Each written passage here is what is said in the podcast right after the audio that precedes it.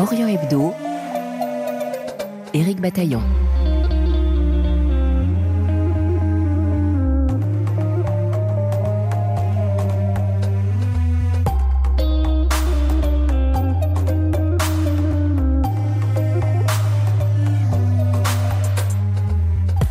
Qu'y a-t-il de commun entre la Turquie, l'Iran et la Russie? Ce sont des antidémocraties, répond l'historien Amit Bezarslan, spécialiste du Moyen-Orient, de la Turquie et de la question kurde.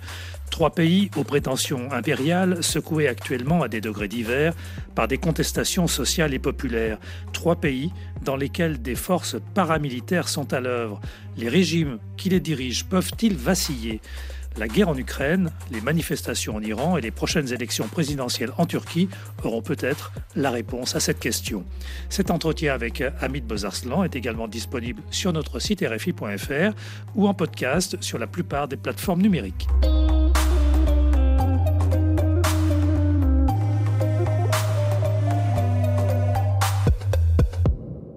Bonjour Amit Bozarslan. Bonjour Eric Patayon historien et sociologue. Dans votre livre paru aux éditions CNRS, c'était en 2021, L'antidémocratie au XXIe siècle, vous faites un parallèle entre trois pays, euh, la Turquie, l'Iran et la Russie. Euh, ces trois pays ont pourtant en apparence des régimes euh, assez différents. Amit Bezarslan, qu'est-ce qui les rapproche selon vous? Je pense que ce que les rapproche, c'est l'évolution qu'ils ont connue euh, au cours des années 2000-2010, avec à la fois une cartélisation de pouvoir, une paramilitarisation de pouvoir, mais aussi euh, d'un point de vue idéologique, hein, le fait de se considérer comme une civilisation absolument distincte hein, de la civilisation mondiale, de penser que leurs nations ont une ontologie pure hein, qui se maintienne et qui s'incarne dans le leader, mais que cette ontologie pure est menacée par une autre ontologie qui serait l'ontologie occidentale corrompue et corruptrice, pensait que le temps passé est un temps de défaite et d'humiliation et que le temps à venir doit être le temps de la revanche, à la fois sur les errements de la nation, notamment l'occidentalisation, mais aussi sur l'Occident. Donc il y a énormément de thèmes qui ont émergé dans les années 2000-2010 pour former une sorte d'idéologie officielle dans les trois cas. Bien entendu, les éléments de cette idéologie étaient déjà là à la fin du 19e siècle, au cours du XXe siècle, mais le fait que ça soit transformé en un organe vraiment étatique, c'est quelque chose de nouveau. Et donc, effectivement, quand j'ai écrit ce, livre-là, euh, j'avais l'impression qu'effectivement de me trouver en face d'une situation extrêmement inquiétante, hein, d'autant plus que dans les trois cas, la guerre n'est pas un discours, c'est aussi une pratique. On sait que lorsque Erdogan ou Poutine ou euh, l'Ayatollah Khamenei prononce une menace, cette menace sera exécutée, donc il n'y a pas cette autonomie discursive le discours parle, euh, la parole est énoncée, mais cette parole qui est énoncée tire en même temps. Le problème dans ces trois pays est-il que l'État se confond avec le régime Et d'ailleurs, est-ce le propre des régimes autoritaires?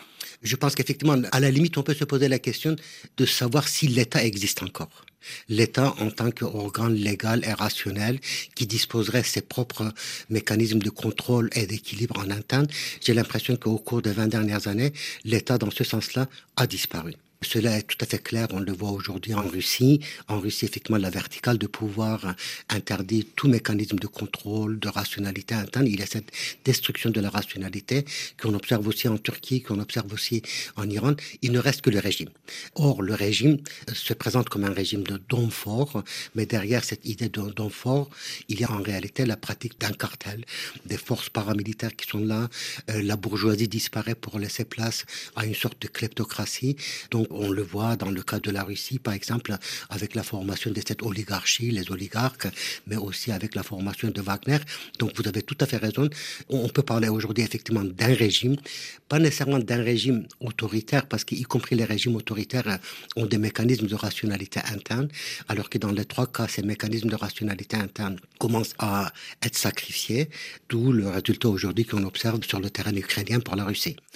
Ce sont des antidémocraties selon vous, parce qu'elle présente malgré tout euh, des caractéristiques des démocraties avec euh, des élections, par exemple. Ce qui est effectivement euh, assez particulier, et là aussi peut-être qu'on peut faire une distinction avec les régimes totalitaires et autoritaires du passé.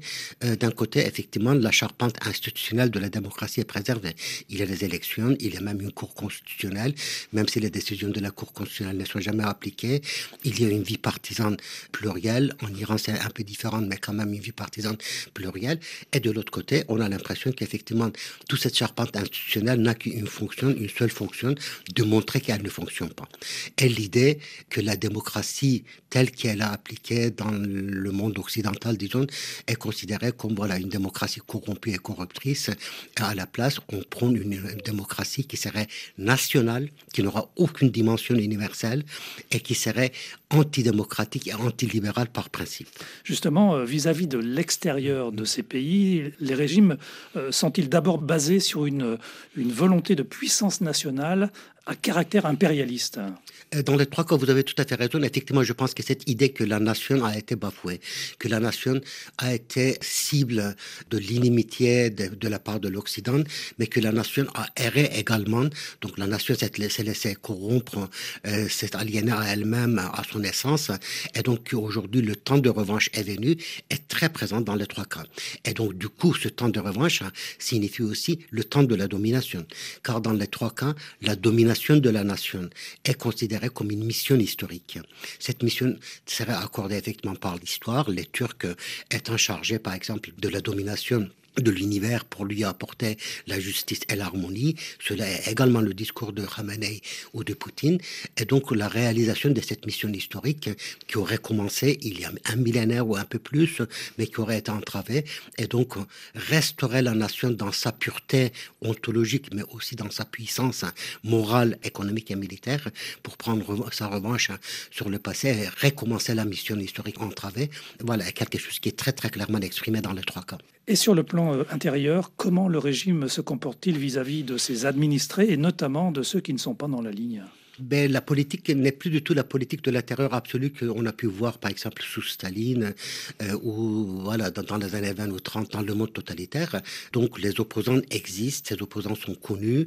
Une partie de ces opposants est considérée comme euh, le haut personnel du président. C'est le cas, par exemple, d'Alexandre Navalny, euh, qui est voilà, effectivement le prisonnier personnel de Poutine. C'est le cas de Osman Kavala, un très grand humaniste turc, ou de Salahattin Demirtas, qui est un leader kurde en Turquie qui sont en prison malgré les décisions de la justice, ou c'est le cas de pas mal d'opposants, mais aussi de chercheurs. Pensons tout simplement à Fariba Adelkar, qui est la haute personnelle des gardiens de la révolution dans une prison en Iran.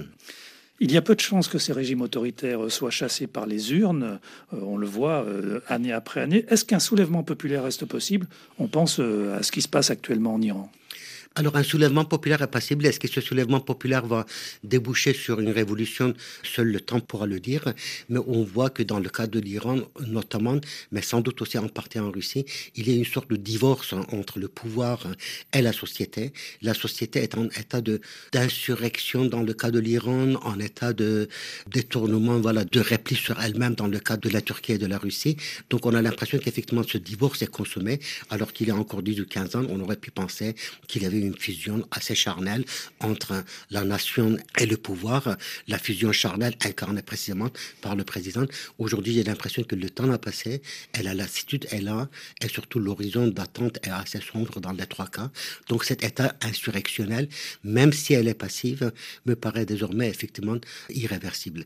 Dans le livre, j'utilisais un concept où je m'inspirais plutôt de Raymond Aron lorsqu'il disait que euh, la guerre est impassible, la paix est improbable entre les grandes puissances nucléaire de la guerre froide. Et je disais que la réforme est impossible parce qu'effectivement, les tentatives réformistes ont systématiquement échoué, mais que de l'autre côté, la révolution est improbable. Mais la révolution improbable ne signifie pas que cela, effectivement, ne se pourra pas se produire demain. N'oublions pas aussi que ces trois régimes-là ont vieilli. Là, le phénomène générationnel intervient aussi. Il y a une sorte d'usure qui est là. Et je cite très souvent le livre de Gabriel Marquez, euh, L'automne de patriarque. Et dans ce livre-là, qui se passe quelque part en Amérique centrale ou en Amérique latine non située. Euh, on est en face d'une dictature qui a vieilli, qui est une dictature totalement creuse désormais, qui fonctionne en tant que zombie, mais en même temps se maintient.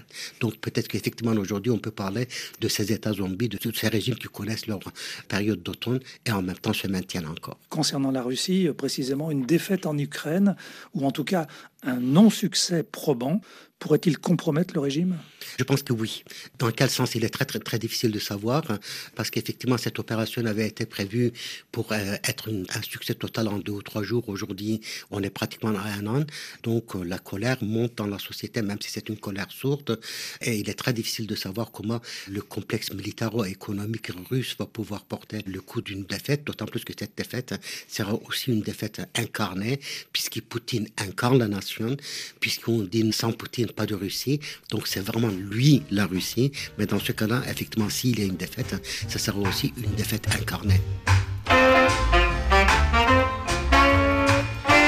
Orient Hebdo sur RFI.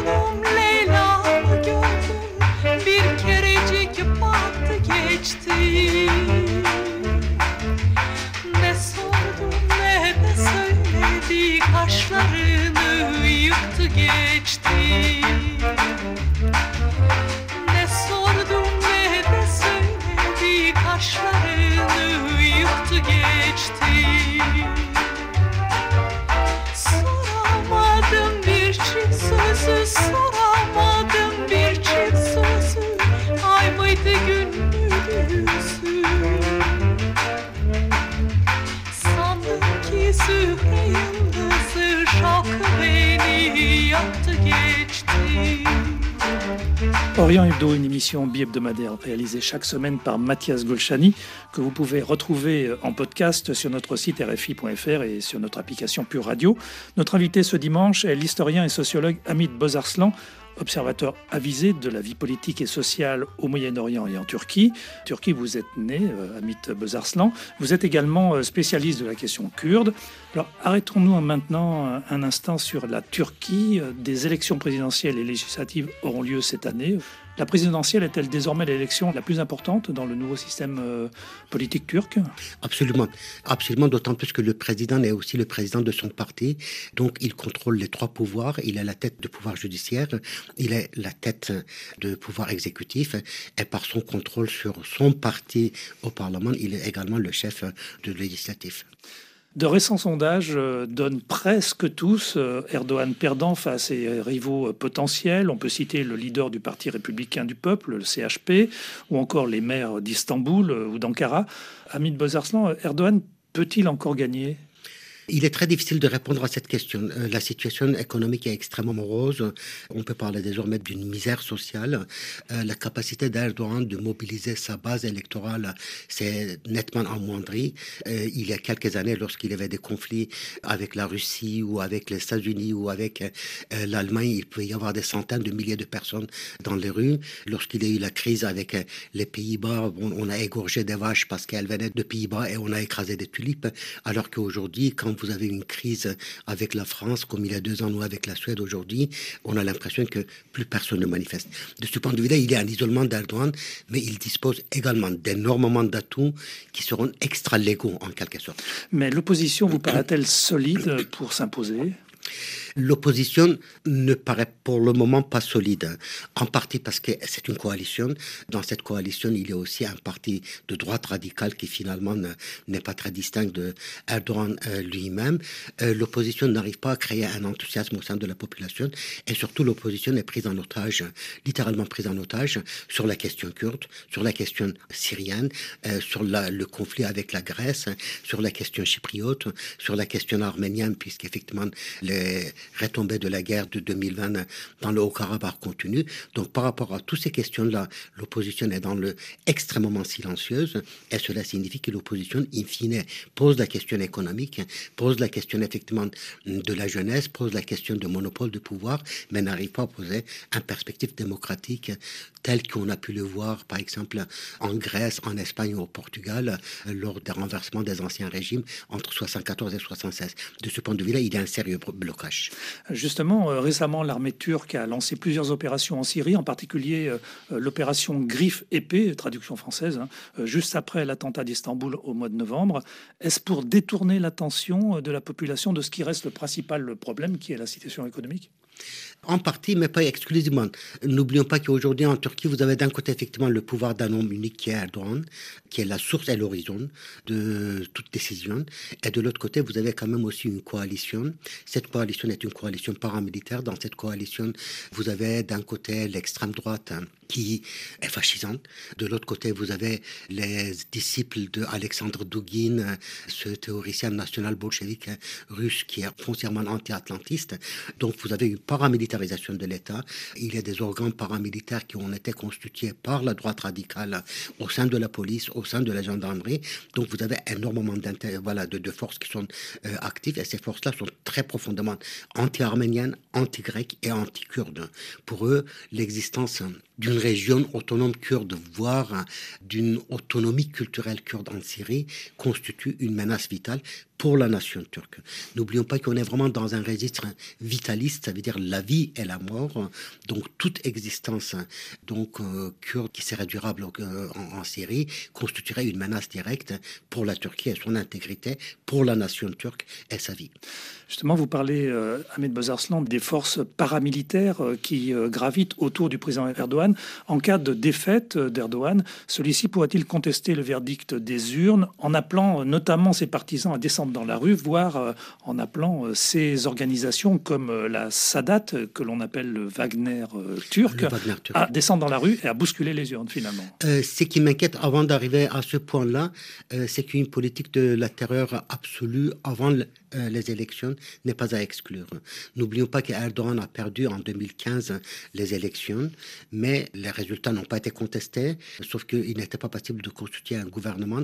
À l'époque, on n'était pas dans le régime présidentiel et on a assisté à 4 ou 5 mois de terreur absolue qui a fait des centaines de morts. Les élections ont été renouvelées et Erdogan a gagné. Donc une telle politique de terreur n'est pas à écarter. Et ensuite, effectivement, une mobilisation des forces paramilitaires n'est pas à exclure Parmi ces forces paramilitaires, vous avez effectivement mentionné euh, Sadat, qui est une organisation nationaliste et islamiste qui veut créer une force militaire euh, arabo-turque à l'échelle régionale. Mais vous avez aussi euh, la police de proximité en Turquie qui est ultra sophistiquée, lourdement armée, et qui est contrôlée en grande partie par les militants de droite radicale. Vous avez d'autres forces paramilitaires comme les foyers ottomans. Donc vous avez énormément d'acteurs qui sont armés aujourd'hui vous avez les anciens de parti Hezbollah, qui est un parti islamiste hein, impliqué dans énormément d'attentats qui ont été libérés. Et n'oublions pas aussi qu'on a eu les témoignages d'un chef de la mafia pro-Erdogan qui s'est exilé aujourd'hui dans, dans, les Émirats. Et ces révélations ont été absolument terrifiantes. On voit aussi combien il y a des liens entre ces structures paramilitaires et les structures de mafia. Voilà, souterraines.